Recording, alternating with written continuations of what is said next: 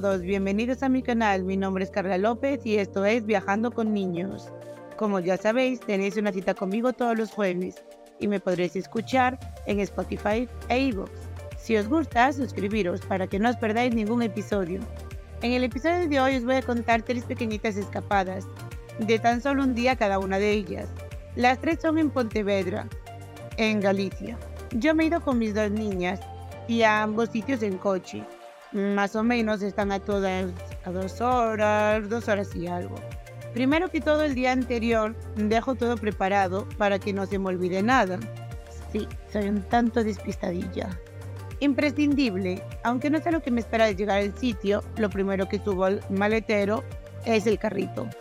No quiero cargar con la niña mucho tiempo en brazos, después me duele muchísimo la espalda. Así que yo os aconsejo llevarlo siempre por si acaso. Lo segundo, la mochila con las mudas. Imprescindible también si no queréis gastar y tener que buscar tiendas y al final perder un tiempo valioso, llevar nuestras mudas, nuestra ropa de cambio y nuestros pañales y toallitas.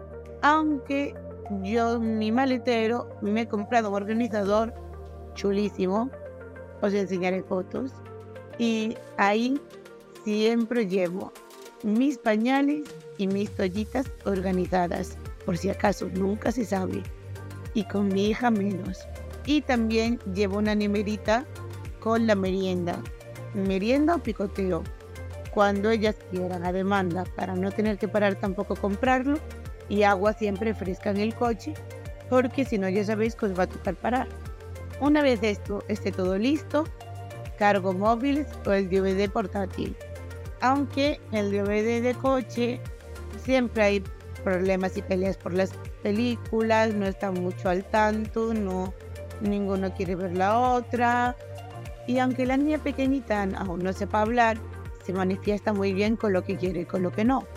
Entonces, yo soy más casi de dejarles el móvil. Y aunque creo que ya lo he comentado, que no estoy mucho a favor ni del móvil ni de la tablet, que por lo general prefiero que duerman, pero bueno, la verdad es que sobre todo la pequeñita casi nunca duerme, entonces quiero tener un viaje tranquilo.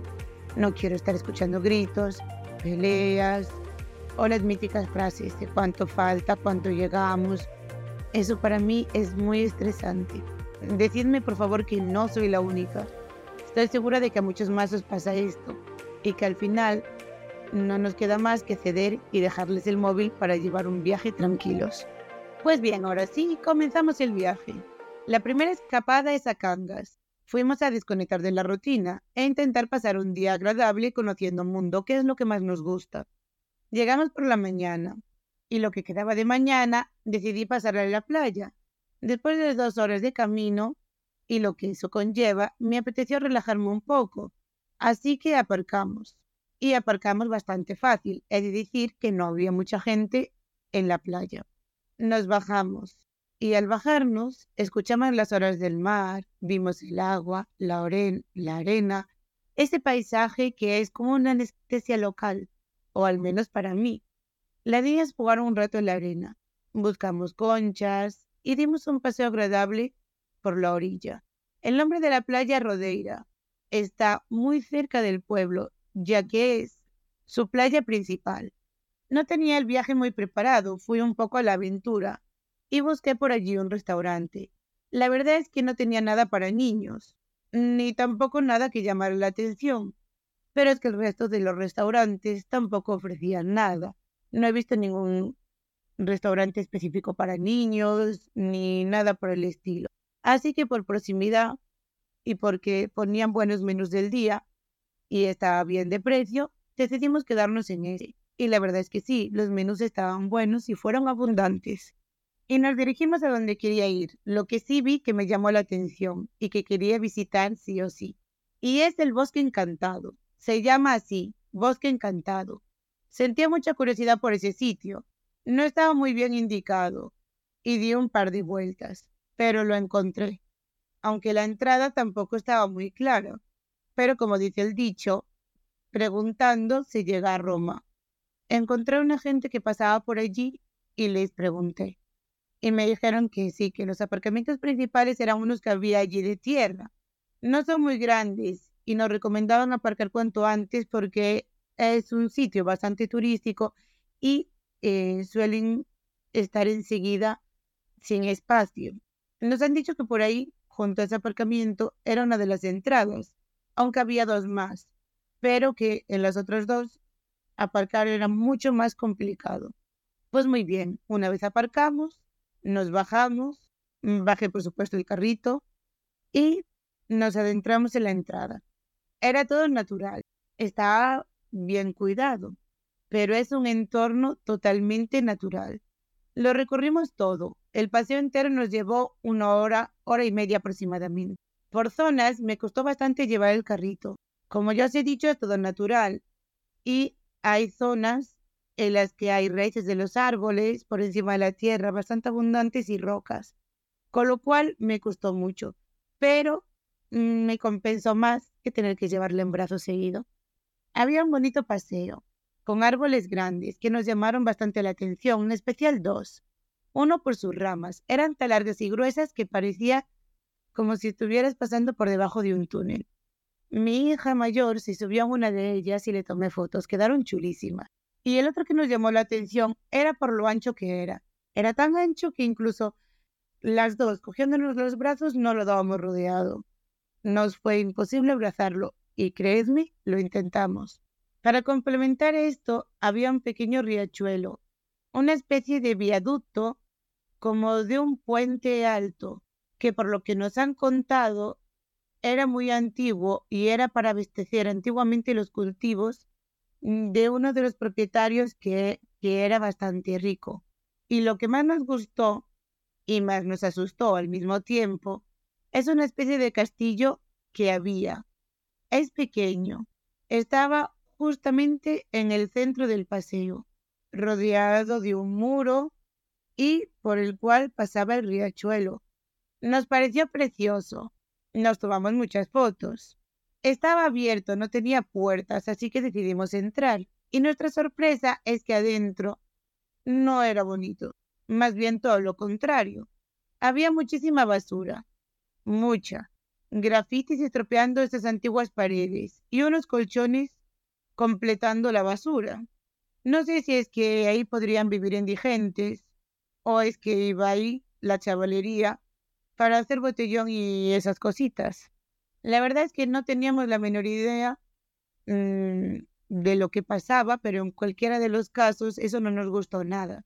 También había una parte que parecía como si la estuvieran restaurando actualmente. Y digo actualmente porque la estaban haciendo al, en ladrillo, toda de ladrillo y cemento. Y en ningún otro sitio se podía apreciar ladrillo. Era toda como de piedra y como una especie de cemento. Después de caminar y de ver aparentemente todo, nos marchamos y descubrimos un pueblo llamado Algam. Está súper cerca y nos pareció muy hermoso. Decidimos dar un pequeño paseo por el paseo marítimo. Vimos algún hórreo bonito y nos fuimos. Fuimos para Cangas. Bueno, más bien, volvimos para Cangas. Lo primero que hicimos fue ver la capilla, que estaba muy cerquita y tenía un estanque. Era pequeño, todo bastante bien cuidado, y allí les di la merienda a las niñas, viendo los patos y las carpas que había en el estanque. A continuación, un poquito más adelante, cerca, había un parque, y era enorme, tenía varias zonas diferentes para las diferentes edades de los niños, unas para los más grandes y otras para los más pequeños, y luego otra zona para niños con discapacidades. Me pareció genial. La mayoría de los parques no están adaptados para niños con discapacidades. Y me pareció algo muy bonito. Allí nos quedamos un buen rato. El parque era muy, muy completo. Ari se la puso jugando en las tirolinas que había y también en una zona que había de escalada. Con Lía optamos más por los columpios infantiles, los toboganes y esas cosas. Pero la verdad es que era un parque muy, muy completo. De ahí fuimos a dar un paseo por el paseo marítimo de Cangas, lo que nos llevó hasta el final, en el cual estaba el puerto. Tomamos algo allí afuera y hablando con la camarera por curiosidad, le pregunté si había paseos turísticos en barco y me dijo que sí, que había excursiones en catamarán a diferentes sitios y de diferentes horarios. También ferry para ir a las Islas Dons o las Islas Cíes. Y que también había unos barcos que ofrecían, por así decirlo, un servicio de taxi. Podías ir y volver a varios sitios y bastante económicos. Sí era en plan taxi porque tú te subías, te llevaba a ese punto y en veinte minutos, cinco minutos o así, de cada poco salía un barco taxi. Fuimos a preguntar el precio y era muy económico, o al menos a mí me lo pareció, así que me animé a llevar a las niñas en barco. Me pareció una bonita forma de acabar nuestro día. Y nos fuimos para Vigo. Allí no vimos nada, fue ida por vuelta. Preguntamos si ya en el mismo barco se podía volver y nos dijeron que bajando y cogiendo otros tickets en el puerto de Vigo que sí, porque desde que se bajan hasta que se suben los pasajeros pasan al menos quince minutos. Y así fue. Llegamos a Vigo, nos dimos la vuelta y volvimos otra vez para Cangas. Pero fue un momento agradable. Y aquí terminó nuestro pequeño paseo por Cangas. ¿Qué os parece? ¿Aproveché bien el día? Yo creo que sí. Creo que si vivís por aquí, por Galicia, también podéis hacer pequeñas así escapadas. Os sirven para desconectar y saliros de eso que es la rutina. Y tampoco llegamos tan tarde. A las once pasadas estábamos en casa. Y la vuelta fue mucho más fácil. No me estresé nada, ni me hicieron falta móviles ni nada. Se quedaron las dos dormiditas y relajadas. La segunda escapada, también de un día, fue a Bayona. Me decanto que este lugar es más como de parejas, enamorados y esas cosas. Bastante más que para ir con las niñas, pero la verdad es que vayas con quien vayas, es hermoso. Las primeras paradas fueron llegando, porque hay como varios sitios y desvíos de la carretera para hacer paradas con bancos y mirar el mar. No podía ser más hermoso. El día que fuimos había algo de oleaje y era precioso ver cómo las olas rompían justo allí delante de nosotros. Nos dirigimos al primer sitio que tenía mirado para ir y es un mirador impresionante. Recomiendo no bajar el carrito del coche. Lo que hay para ver está cerca y encima hay muchas escaleras, o sea que no es aconsejable para nada el carrito. No os va a hacer ningún servicio. Pues bien, el sitio se llama Virgen de la Roca. Es una virgen de piedra gigante que sostiene una barca en una de las manos. Para llegar a ella hay que subir muchas escaleras de piedra y tierra y encima anchas. Son naturales. Podemos observar también que hay un chiringuito pequeño que, por lo que nos han dicho, solo abren por verano y algunos fines de semana. También mesas de, pe- de piedra como para hacer meriendas. Luego un altar con velas, algún santo y muchas cruces de piedra. Aquí les decimos cruceros. Subiendo, casi junto a la santa, hay como un pequeño mirador. Se ve lo mismo que las paradas que hicimos anteriormente, pero desde un punto más elevado. Por fin llegamos a la santa y nos encontramos con la sorpresa de que se podía entrar dentro de ella. Había que pagar. No recuerdo bien la cantidad, creo que era un euro o cincuenta céntimos por persona. Y te daban, de recuerdo, una imagen de la santa. También te explican que esa santa es la protectora del pueblo. Era a la que le rezaban todos los marineros de la zona. Tenían mucha fe en ella y creían que los protegían a ellos y a sus barcos y que les ayudaba en la pesca. Subimos. Por supuesto, eran todo el interior en escaleras, escaleras de caracol, de piedra ancha y bastante estrechas. Como os podéis imaginar, me tocó subirlas con la niña en brazos. Llegamos al sitio, era muy pequeño y parecía un poco inseguro. Y es que estábamos en la barca que sostenía la Virgen con su mano y lo único que había de seguridad eran unos barrotes de acero que hacía como si fueran los laterales de la barca. Yo apreté a las niñas con fuerza. Las agarré a las dos por las, man- por las manos, la pequeñita la tenía en brazos, y no las dejé acercarse para nada. Pero desde ahí sí que merece la pena. Merece la pena subir todas esas escaleras y exponer tal riesgo, porque ahí sí que se ve a lo grande, se ve todo Bayona, se ve absolutamente todo, y un poquito más a lo lejos también. Las vistas son impresionantes. Pudimos ver incluso nuestras siguientes paradas. Continuamos. Una vez llegado al pueblo, vi que es algo difícil encontrar sitio para aparcar y que todo era de pago. Aparqué y nos decidimos a ir a comer a un restaurante. No miré que fuera para niños ni nada, simplemente era el que nos quedaba más cerca del coche y afuera tienen todos los carteles con las tarifas y todo. Así que nos adentramos en uno que era marisquería. Tenía unos precios súper económicos, parecía mentira que se pudiera comer pescado y todo tan económico. Tenía unas peceras de estas especies de acuarios pequeños donde estaba mmm, diferente variedad de marisco y vivo. Y nos dijeron que todo el pescado y marisco era fresco. Comimos súper bien, eran muy amables. Y el pescado por sabor, yo creo que sí, que era fresquísimo. Estaba todo delicioso. Tenían menús del día y parrilladas de marisco o pescado. Y luego, aparte, una amplia carta. Nosotras nos decantamos por comer de menú y también cogimos un poco de picoteo de la carta.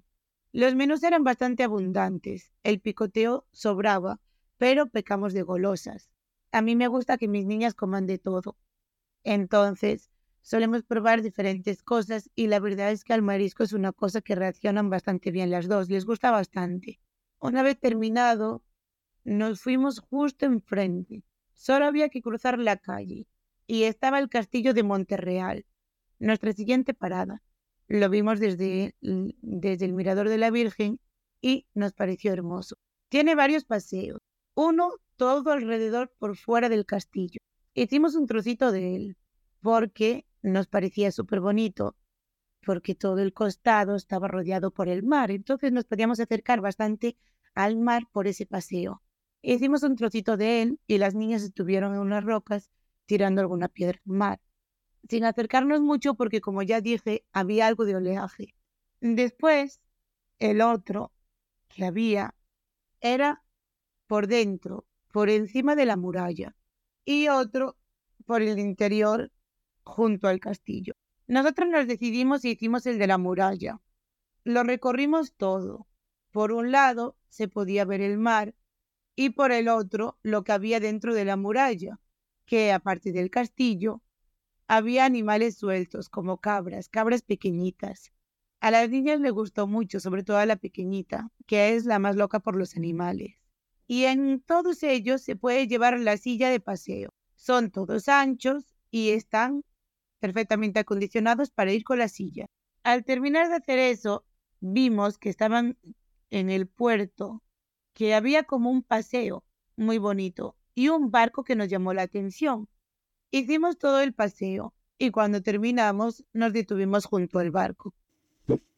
El barco, que es un barco que está en el mar, resulta que no es un barco normal, es un museo. Un museo que se llama Carabela Pinta.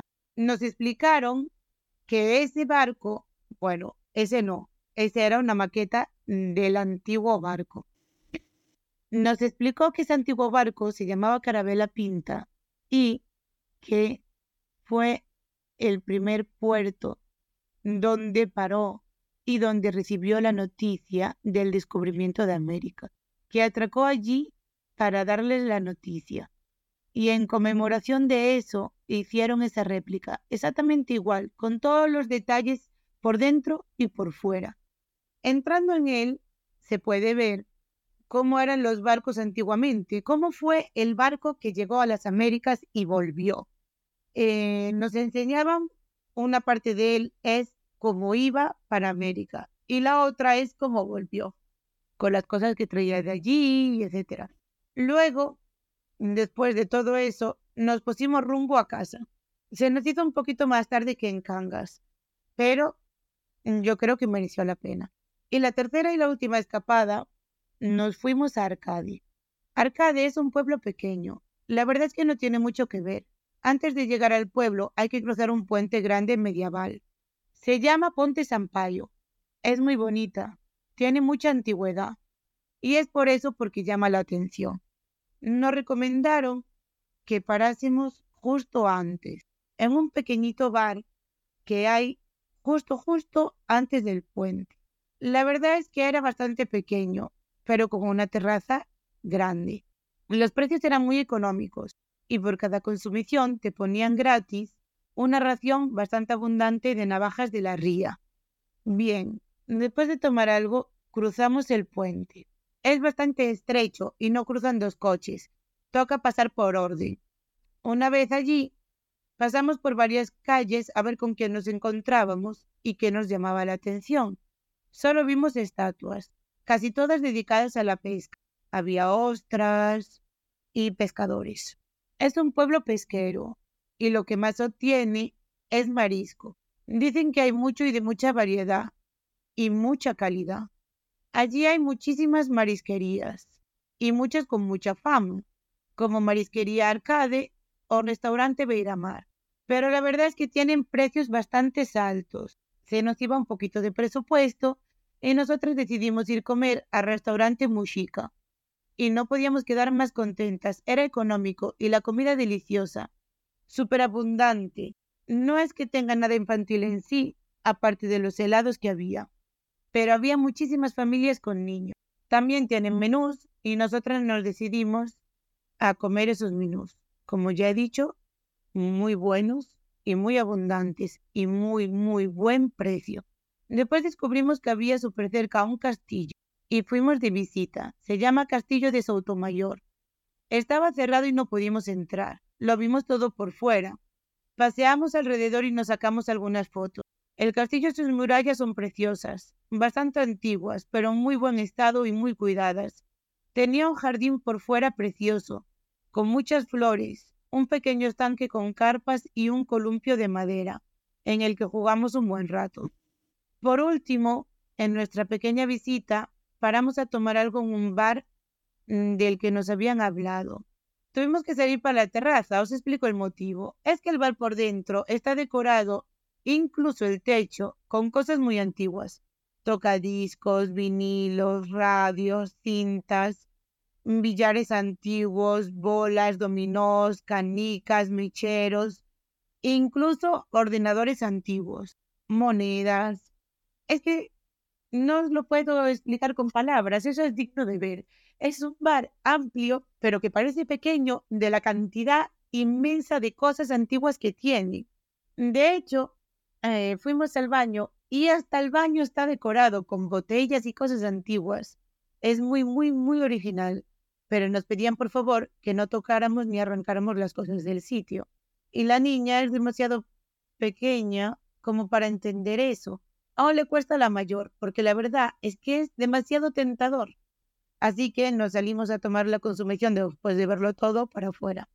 Y una vez hecho todo esto, cogimos rumbo a casa. Y nos quedamos con tres sitios nuevos, disfrutados y visitados.